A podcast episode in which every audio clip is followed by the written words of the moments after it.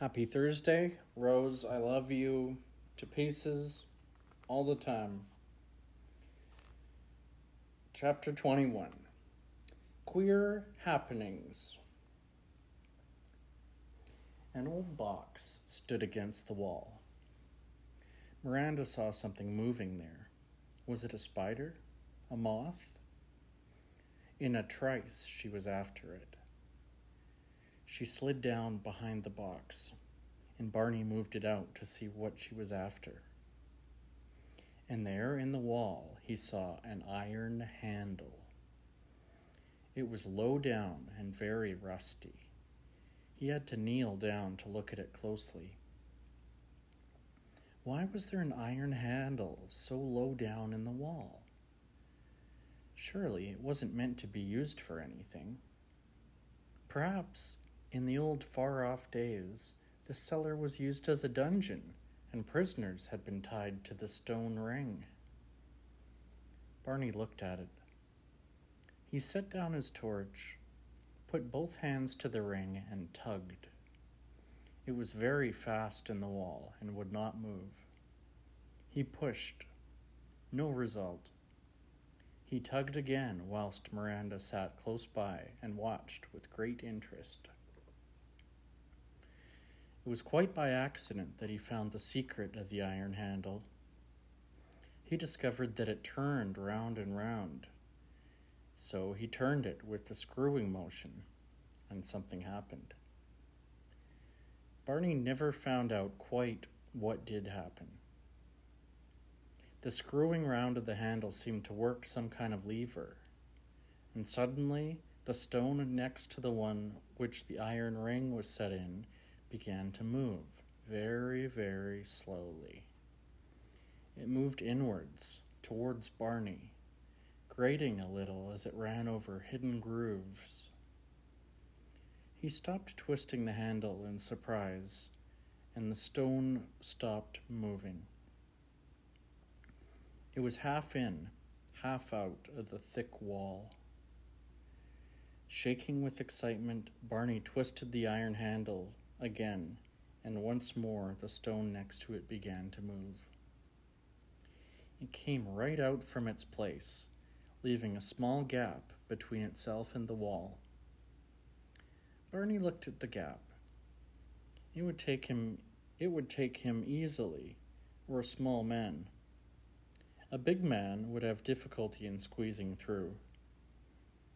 He flashed his torch to the gap but it was impossible to see what lay behind it. Shall we go through? He said to Miranda. She did not wait to answer, but slipped neatly through herself. She came back at once, chattering.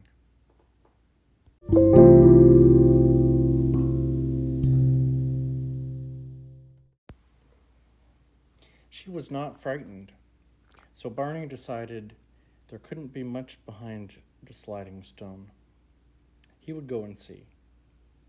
The noises might have their origin behind it somewhere.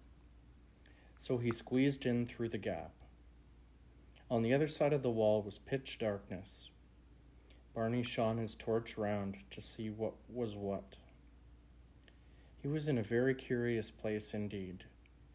It was very small, not much bigger than a box room, and the ceiling or roof was so low that Barney could not stand upright.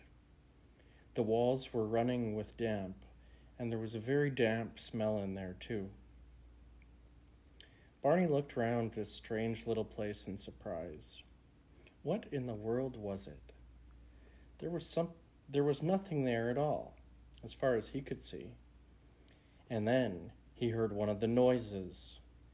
My goodness, it was so loud that he almost jumped out of his skin. It sounded almost in the little room, but not quite. It seemed to come from under the ground. Barney flashed his torch on the floor, and how he stared. Not far from him was a dark hole, quite round and very narrow. It went down for some way because his torch could not pick out the bottom of it. He could see the remains of an old iron ladder going down this curious shaft, and it was up this hole that the noises came. They sounded very loud indeed when he stood at the top of the hole.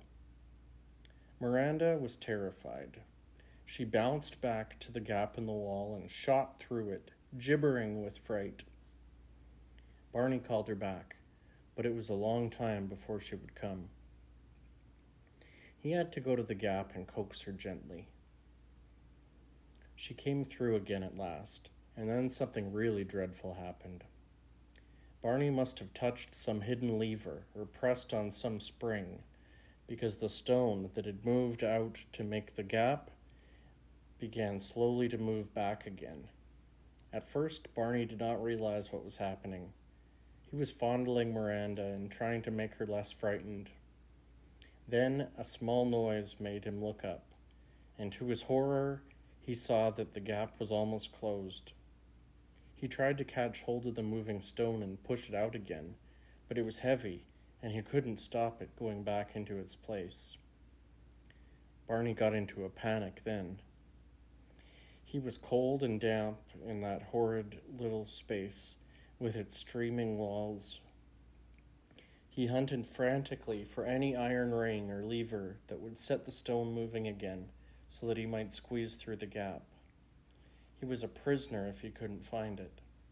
There must be some way of getting the stone to move from this side, or wasn't there? Surely this could not be a horrible little dungeon where unwanted prisoners were hidden long ago. Another noise boomed up through the strange hole warm now with his, his exertions at trying to find some way of moving the stone out again, Barney stopped to listen. If men were causing that noise, then there must be a way of escape down that hole. But where in the world did it lead to? Barney didn't want to go down it at all. It was so black and narrow, and the iron ladder was not safe. He made some more frantic efforts to find a way to move the stone, but it was no use. It couldn't be done. He walked the three steps to the hole and looked down it. Again, he thought he heard voices. Were they really voices? If there were men down there, they might help him. Except that whatever they were doing must be very secret and probably against the law. They would certainly not be pleased to see him. Supposing Mr. King was down there too. That would be a funny state of affairs. Well, not funny. Things were far from funny at the moment. In fact, they were horribly serious. There was nothing for it but to begin climbing down that fearsome shaft. Barney knelt down on the stone floor and gingerly put one leg into the hole. His foot felt about for the ladder. He found a bar and let his weight go down on it. It broke at once. Well, this was going to be very difficult indeed if the ladder wasn't going to hold him. He felt for the next rung. His weight pressed down on it, and that broke too.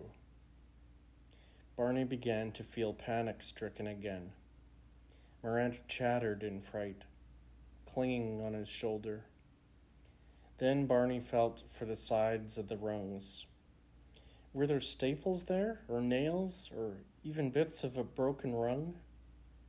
He found a sharp piece of iron, the bit of rung that was driven into the wall of the shaft. He decided that would be best to tread on the ends of the rungs, because they possibly they would not break. They would certainly break if he trod in the middle of them.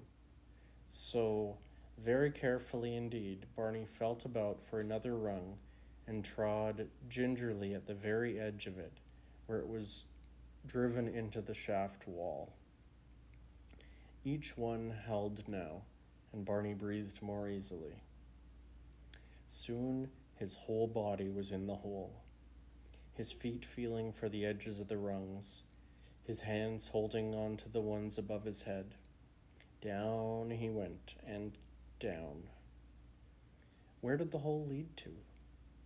One of the noises came up as he descended, and Miranda nearly fell off his shoulder in fright. The hole was about twelve feet long. It came to an end at last. Barney felt his feet on solid ground. He let go and turned himself round. There was a kind of doorway in the shaft wall behind him, low and narrow. Barney stooped and went through it. Now he could plainly hear voices of men shouting and calling to one another. Then he jumped. He heard that screeching, whining sound. He guessed what it was now. It was some machine, a winch perhaps, being worked. He squinted round, not yet daring to put on his torch again.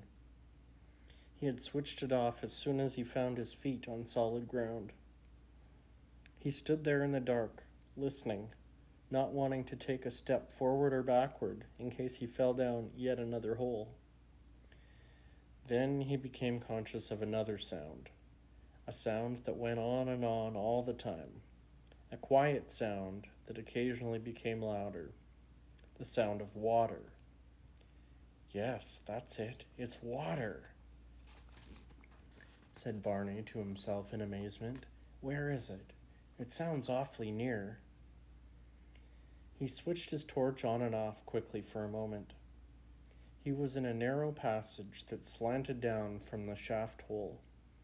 At the end of the passage was the gleam of water. Well, said Barney in amazement, what is it, an underground pool? He walked cautiously down the narrow passage and came to the water shading his torch with his hand so that its light would not easily be seen.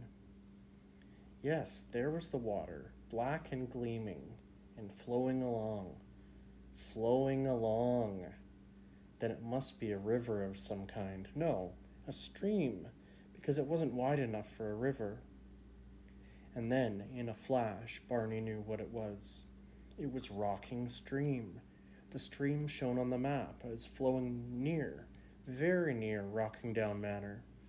Not only did it flow near, but it must flow practically under the old house. No wonder the wall near the shaft hole was damp. Forgetting to be cautious, he flashed his torch on the stream.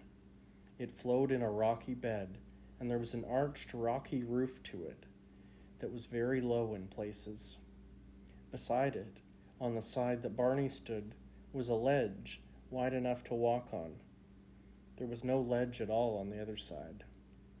What an extraordinary thing! A river flowing under the house, and men working by it in the tunnel, making weird noises underground that sounded up in the old house, muffled and distant, but still easy to hear. Barney wondered if the men knew that their noises could be heard. Still, even if they knew, they wouldn't care, because they thought the old house was completely deserted. There would be no one there to hear. From some way down to the left, the way the stream was flowing, a dim light showed. It was from there that the sound of voices and other noises came. Barney made his way carefully along the rocky ledge beside the stream crouching when the roof swept down low. He came out on the other side of the low roof and saw that the stream curved to the left. Round the corner, the light was brighter. That was evidently where the men were. Barney began to feel more cheerful. If men knew a way into this place, then there was a way out, and he'd be able to find it and escape. But before he did that, he was going to see what was happening down here. He came to the place where the river curved to the left and peeped cautiously round the corner. He was astounded at what he saw. The narrow tunnel in which the stream ran suddenly widened out into a great low roofed cave, and here men were at work with a winch, which was giving out the whining, screeching noise that Barney so often heard. Another winch was at work nearby, and that had a harsh guttural sound, which was magnified very much by the tunnel. Barney could make out three men. They were shouting above the noise of the winches. Whatever were they doing? If only he could find out. And chapter 22 Any way of escape? Barney stood hidden by a rock that jutted out from the tunnel and watched in astonishment all that was going on. The stream flowed quickly past him, gurgled along at one side of the big low cave, and disappeared again into another tunnel, leaving the cave behind. Men were working at a couple of winches, which made loud, harsh noises as the rope was wound up on each winch. One of the men gave a shout, Lights up! A bright, glaring lamp was switched on near the stream. Another man appeared from the far tunnel with what looked like a pitchfork in his hand. The winches went on winding, and then a large object appeared, coming out from the far tunnel, bobbing about on the swift flowing stream whose current was against it. Barney stared, his mouth open in surprise. The men were winding in big crates from the far tunnel where the stream disappeared on its swift course. Barney could not make out quite what these crate like objects were great boxes of something. Cases of something heavy? It was impossible to see. The four men rushed to the crate, and it was dragged right into the cave. Bang! Thud! It was shifted into place, and was obviously very heavy indeed, judging by the thuds it made when it was turned over and over to be put into place. Barney craned round as far as he dared to see where the crate was being put. He thought he could see other cases piled together. This must be a hiding place or sorting place. It was obviously some very secret spot, used for very secret things. The winches wound again, and another crate came bobbing up the tunnel, and yet another. Barney guessed they must all be tied together in some way. There must be a long line of them down the far tunnel. The man who held what looked like a pitchfork disappeared into the tunnel each time a new crate appeared, guiding it deftly as it bobbed along. Barney guessed there was a narrow little rocky ledge by the side of the river there just as there had been in his part of the underground tunnel. That's the lot, shouted the man with the pitchfork as the last crate was manhandled into place. Now let's clear off. I'm dead. Barney crouched back against the rocky side of the tunnel, hoping the men would not come near him. They didn't.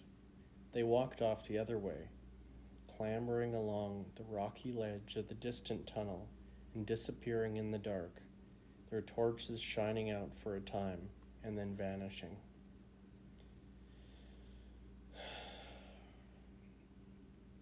The whole place was now in pitch darkness.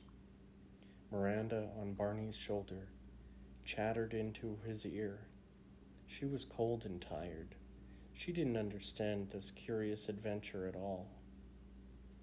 Barney switched on his own torch again, glad he had such a powerful one. He made his way to the low roofed cave.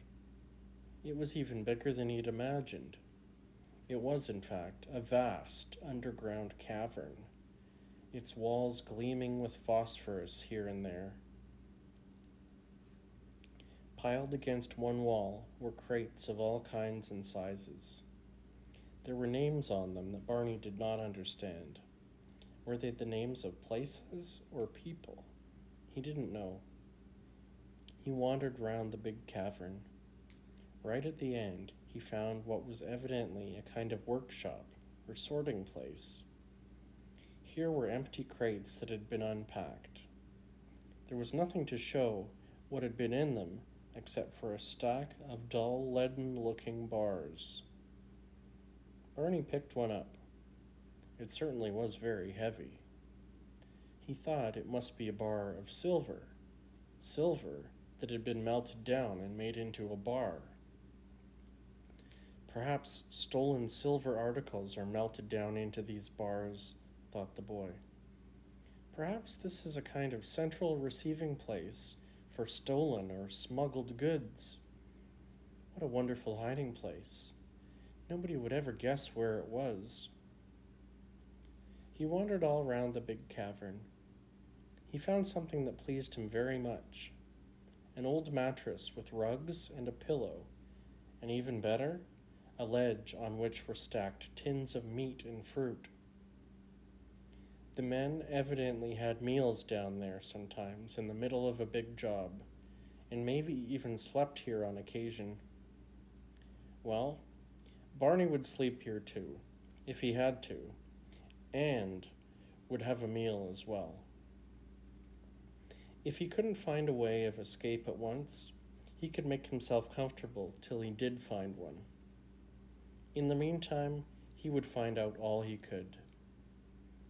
He looked at the winches. They were powerful ones. They needed to be to drag those crates against the fast flowing water. And how far did they have to be dragged? Barney began to wonder about that too he decided not to explore any more for the present. He was tired and cold, and he'd had enough adventure for the time being. He would lie down on the mattress and sleep. Miranda would wake him if she heard anyone coming. He lay down and was soon asleep. Miranda cuddled up to him once more. He did not know how long he'd slept for for he had no watch, and it was always dark in the underground cavern. He could not tell on waking if it was daytime or not, but he felt as if it must be when he awoke. He was hungry, so he went to the collection of tins. Ah, tins of ham. He would open one of those, if there was an opener. He saw a pile of tin plates and dishes nearby with a little heap of cheap knives, forks, and spoons. With them were two tin openers. Barney was soon enjoying a meal of tinned ham and peaches from another tin. He hid the empty tins behind a rock so that if the men came back, they wouldn't suspect anything. He felt a good deal better after that. In fact, he felt fit for anything. Miranda who had gobbled up four half peaches in delight, was also ready for anything.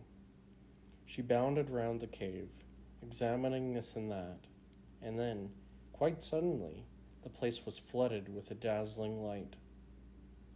Barney leapt to his feet, blinking, expecting to see the men returning, but nobody appeared. Then how did the light come so suddenly? He laughed, of course, it was that monkey, Miranda.